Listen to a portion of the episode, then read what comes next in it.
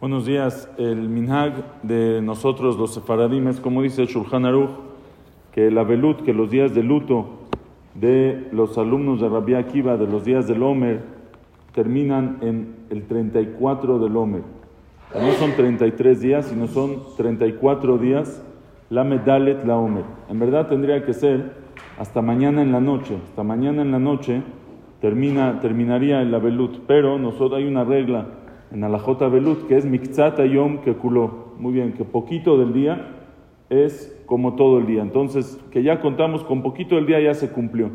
Entonces, por eso mañana, el 34 del Omer, eh, desde la mañana ya Mikzata Yom, con poquito del día, desde la mañana, una persona ya se puede cortar el pelo. Igualmente para el minhag, de, para la costumbre de no casarse, ¿sí? si un sefaradí se quiere casar, mañana, después de Shachrit, ya se puede casar, ya puede haber una ¿Eh?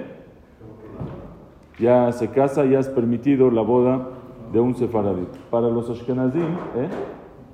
los ashkenazim acostumbran como el ramá que en Lamed Gimal, en Lag Baomer termina. Entonces igual debería de ser hoy hasta la noche, pero decimos Mikzata Yom Kekuló y ahorita ya pueden, ellos ya pueden cortarse el pelo desde hoy y también hacer bodas. Hacer bodas pueden desde hoy. Ayer en la noche todavía no, porque todavía, aunque ya es Lag Baomer, o según para nosotros hoy en la noche que es la Medalet Baomer, todavía no, porque no decimos Mikzata Yom Kekuló hasta que no sea la mañana. Cuando ya es la mañana de día, ahí es cuando decimos Mikzata Yom Kekuló.